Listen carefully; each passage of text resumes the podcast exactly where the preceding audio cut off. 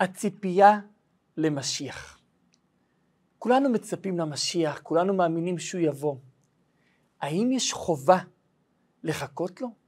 האם יש חובה לצפות לביאתו, או מספיק להאמין לו בלבד? ומאיפה זה נובע? בואו נתחיל מההתחלה. הסיפור שחותם את ספר שמואל. דוד המלך רוצה למנות את עם ישראל, לספור את עם ישראל. זה לא טוב, אנחנו יודעים שספירה מביאה עין הרע. אבל דוד בכל זאת מחליט לספור את עם ישראל. הוא סופר את עם ישראל, ולאחר שהוא גומר לספור, מגיע אליו גד החוזה, ואומר לו גד החוזה, תראה, ספרת את העם זה לא טוב, אבל ספרת, ולכן הקדוש ברוך הוא החליט שתקבל עונש. תבחר איזה עונש אתה רוצה. או מגיפה, או מלחמה, או רעב גדול ובצורת גדולה מאוד. דוד המלך בוחר באופציה של המגפה. הוא אומר, למה? ויאמר דוד אל גד, צר לי מאוד. נפלה נא ביד אדוני, כי רבים רחמיו, וביד אדם אל אפולה. קשה לי. אבל עדיף לי להיות ישיר בידי הקדוש ברוך הוא, מאשר להיות תלוי בגורם נוסף. ומגפה זה ישיר בידי הקדוש ברוך הוא. ואכן התחילה מגפה, מגפה גדולה. ומתו הרבה מאוד בעם ישראל. ביום השלישי למגפה, דוד המלך רואה מחזה, מחזה מעניין. הוא רואה מלאך עם חרב, חרבו שלופה בידו, עומד מעל גורן של ארוונה יבוסי. דוד המלך מבין, שם זה המקום של בית המקדש. עדיין לא היה בית מקדש, היה משכן, היה אוהל מועד, אבל בית מקדש עדיין לא היה. ויש ציווי בתורה לבנות בית המקדש. לא ידעו איפה. דוד מבין, זה שם המקום. הוא הולך באותו רגע שהמלאך מגיע, הוא רואה שהמגפה נעצרה. הכל נעצר. המלאך בעצם עצר את המגפה. דוד המלך הולך לארוונה יבוסי, קונה ממנו את הגורן, את התשלום הוא מחלק בין כל עם ישראל, כדי שזה יהיה שייך לכולם. ואכן הוא בונה שם בית המקדש. אומר רבי שמעון בר יוחאי במדרש, מביא זה הרד"ק בפירושו. מדוע אירעה כל המגיפה הזאת? רק בגלל שהוא ספר? מה אשמים העם? יש כלל, עין הרע הוא לא יוצר את הבעיה, הוא מגלה את הבעיה. מה הכוונה? אם אדם בלי שום בעיות, אז עין הרע לא יפגע בו. אבל אם יש לו בעיה, עין הרע זה כמו זכוכית מגדלת. עין הרע לוקחת את הבעיה ומנפחת אותה ומגדילה אותה. זה שדוד המלך ספר את עם ישראל, אנחנו יודעים, ספירה מביאה עין הרע. אבל איזו עבירה הייתה בעם ישראל? הייתה בהם את העבירה שהם לא ביקשו את הגאולה. עדיין לא היה להם בית המקדש, הם היו צריכים לבקש את בית המקדש. הם לא ביקשו את זה. ובגלל שהם לא ביקשו את בית המקדש, לכן הם קיבלו את המגפה הזאת. זאת אומרת, בית המקדש הוא תלוי בציפייה שלנו, הוא תלוי בבקשה שלנו. ולכן אומר הרד"ק, מביא את זה בשם רבי שמעון בר יוחאי מהמדרש, תקנו הנביאים להתפלל לבית המקדש. ולכן בשמונה עשרה אנחנו אומרים כל היום, מבקשים על הגאולה, כאילו שאותך קיווינו כל היום, ומבקשים שוב ושוב ושוב על הגאולה, כדי שהגאולה תבוא, כדי לבקש את בית המקדש. וכל אותם שמתו במגפה הנוראה היא, זה בגלל שהם לא ביקשו את בית המקדש. במקום נוסף, מדרש אחר, מופיע על ברכת המזון, שתיקנו בברכת המזון את בניין ירושלים, את בניין בית המקדש, גם כן בשביל הציפייה, החובה לבית המקדש. ולכן אומרת הגמרא, שכשאדם מגיע לשמיים, דבר ראשון שואלים אותו, ציפית לישועה? אתה לא רק מאמין בביאת משיח, גם ציפית לגאולה? חיכית לגאולה? עד כמה חשוב לחכות לגאולה? שזו השאלה ששואלים בשמיים, כשאדם מגיע אחרי המאה ועשרים שלו. אומר החידה, רבינו חיים יוסף דוד אזולאי, בספר מדבר קדמות, בשכר הכיווי כדאי שתגלנו, אומרים חז"ל. עצם זה שאדם מקווה לגאולה, כבר מגיע לו גאולה. כמו שאומרת הגמרא, אם יתמהמה, חכה לו. אומרים חז"ל, יש לחכות לגאולה, לצפות לגאולה. בשכר הכיווי, בשכר הזה שאנחנו מצפים, כבר מגיע לנו. כי הקדוש ברוך הוא מחכה לראות. אם אתה מצפה לזה, סימן שזה חסר לך. אם אדם לא מצפה, סימן שזה לא חסר לו חלילה. ולכן הקדוש ברוך הוא רוצה לראות שמחכים לגאולה. הציפייה לגאולה. וזו הסיבה שהרמב"ם פוסק בספר הלכות, חידושי הלכות. מי שאינו מאמין למשיח הוא כופר. כי זה בתורה ובחז"ל כתוב להאמין. אבל הרמב"ם לא מסתפק לזה. אומר, וגם מי שאינו מחכה לביאתו, הוא גם כן כופר. והוא לא כופר רק בנביאים, אלא הוא כופר גם בתורה ובמשה רבינו. ומביא הרמב"ם הוכחות מהתורה וממשה רבינו, שהתורה אומרת שיש משיח. לדוגמה, התורה אומרת על ערי מקלט, שאם ירחיב השם את גבולך, אם הכוונה היא כאשר, להוסיף עוד שלושה ערי מקלט, וזה לא קרה. זה יקרה כשיבוא המשיח. ויש עוד ראיות. הגמרא במסכת סנהדרין מביאה שורה של ראיות לתחיית המתים שיקרה בעזרת השם כשיבוא המשיח. אין ספק שיש ביאת המשיח. אבל זה לא רק שיש אמונה בביאת המשיח, אלא יש גם כן חובת הציפייה וחובת הבקשה. לבקש. אנו רוצים משיח עכשיו. זה לא סיסמה בשביל ילדים בלבד, אלא בשבילנו, בשביל המבוגרים, בשביל כולם. אנשים, נשים וטף, לחכות למשיח, לצפות למשיח. יש איזו בדיחה עממית שמספרת, שהיה פעם אחד שמשך את כל המזומנים שלו מהבנק. למחרת שומעים שהבנק, אותו בנק קרס. כולם הפסידו את כספם חוץ מאותו אחד. אומרים לו, מה? וכי נביא אתה, ולא גילית לנו עד עכשיו שאתה נביא? לא נביא אנוכי ולא בן נביא. אלא מה, הייתה לי איזו פגישה עם מנהל הבנק, ואני שומע אותו אומר, איי, שמשיח יבוא בעזרת השם. אמרתי, אם הוא מצפה למשיח, סימן שהמצב גרוע מהר הוצאתי את כל החשבונות. אנחנו לא כמו אותו מנהל בנק. אנחנו מצפים למשיח לא בגלל שחס וחלילה רע, אלא גם מתי שטוב. תמיד צריך לצפות למשיח. כשטוב, כשחלילה לא טוב, תמיד צריך לצפות למשיח. כי הציפייה למשיח זה לא רק שהנה עכשיו כל, כל הבעיות יסתדרו והכל יהיה בסדר, יהיה ש... זה לא רק זה. הציפייה למשיח היא הרבה יותר מהותית. היא חלק באמונה שלנו. יש פה גלגל. התורה בונה את העולם, והעולם צועד לכיוון איזו תכלית, איזה יעד, והיעד זה ביאת משיח. אם אין משיח, אין תורה. אם אין תורה, אין עולם. הכל זה אחד. כל העולם, כל מה שאנחנו עושים בעולם, זה בשביל לבוא לימות המשיח. כל המצוות שאנחנו עושים, כל התורה שאנחנו עושים, זה בשביל לבוא לימות המשיח. איך כתוב במשנה? כל ימי חייך להביא לימות המשיח, ומסביר על כך הרבי הרייץ וגם רבי לוי יצחק, אבא של הרבי, בצורה קצת שונה. כל ימי חייך תפעל כדי להביא את ימות המשיח. תמיד צריך לצפות למשיח. תמיד צריך להביא את המשיח. כתוב את זה באין ספור מקומות, שהמטרה של העולם זה להגיע לשכר. יש פרק שלם בגמרא, מסכת סנהדרין, פרק 11, שמסביר את זה, שהשכר יהיה כשיבוא המשיח. וזו המטרה של העולם, להגיע לביאת המשיח.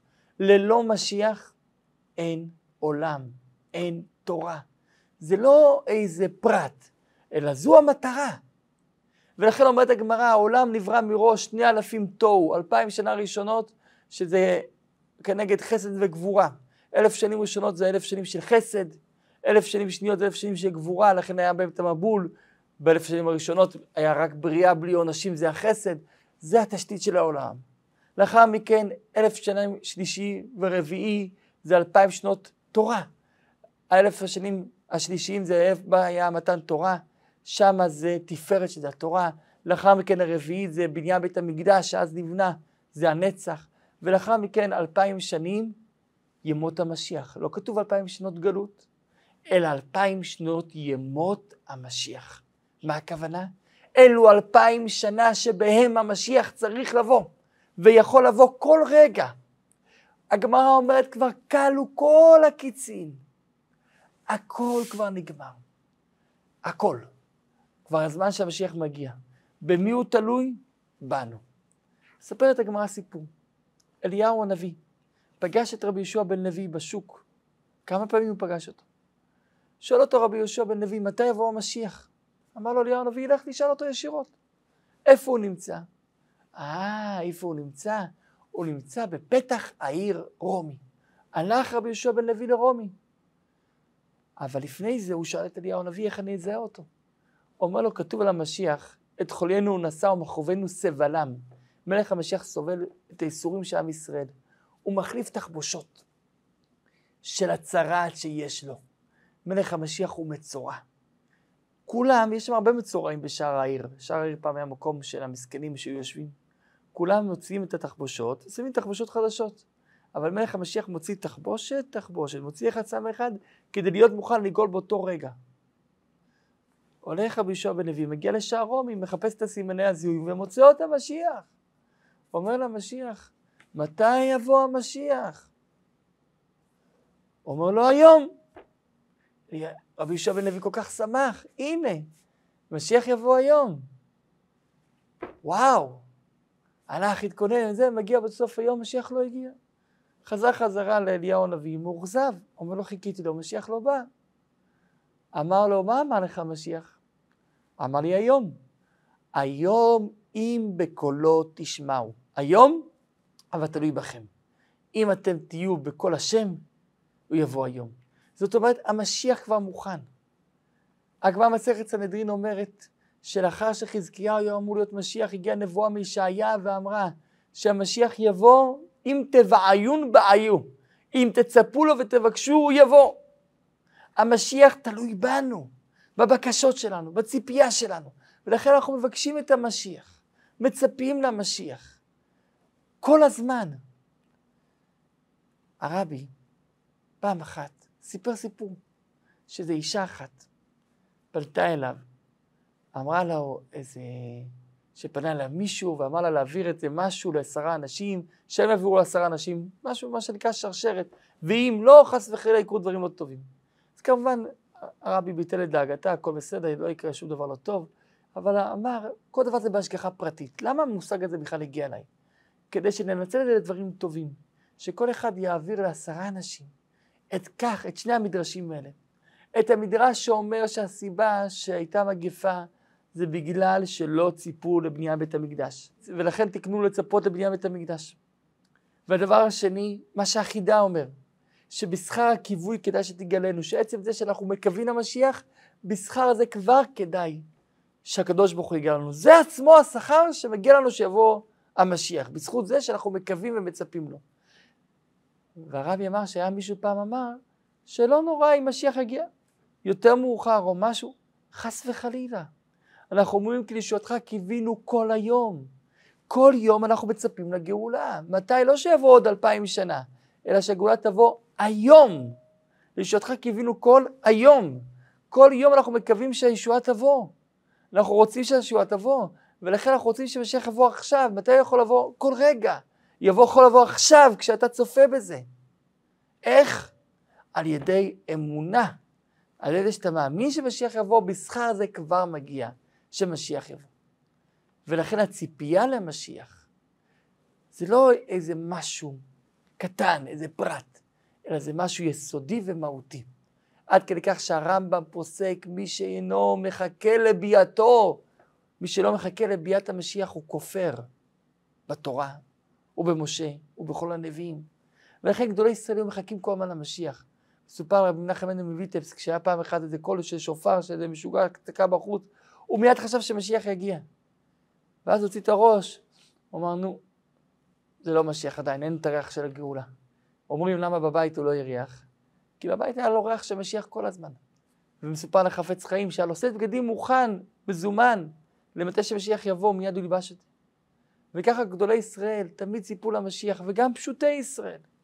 כי הציפייה למשיח זה אמונה שהיא הליבה של היהדות, המטרה של התורה, המטרה של העולם, לצפות למשיח.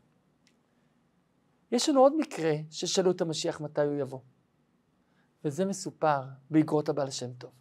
הבעל שם טוב מספר שהייתה לו עליית נשמה, והוא עלה להיכלו של משיח, והוא פגש שמה את מלך המשיח. ואומר הבעל שם טוב במכתבו, שאלתי אותו, מתי קעתי מר? מתי יבוא אדוני? מתי יבוא המשיח? וענה לו מלך המשיח, לכשיפוצו מעיינותיך חוצה. כשאתה בעל שם טוב, תפרסם את המעיינות שלך, והם יפוצו, הם יצאו החוצה, גם למקומות הרחוקים, שבכל מקום תתפרסם תורת החסידות, אז יבוא המשיח. מה זה תורת החסידות? תורת החסידות זה התורה שתהיה כשיבוא המשיח, וחלק מזה כבר הגיע קודם, וחלק מזה כבר נמצא בדור שלנו. לא רק חלק מזה, אלא חלק גדול מזה.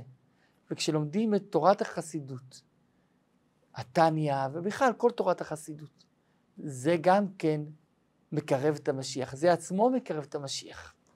כי הרי אנחנו נמצאים, כמו שאמרנו בהתחלה, באלף השישי.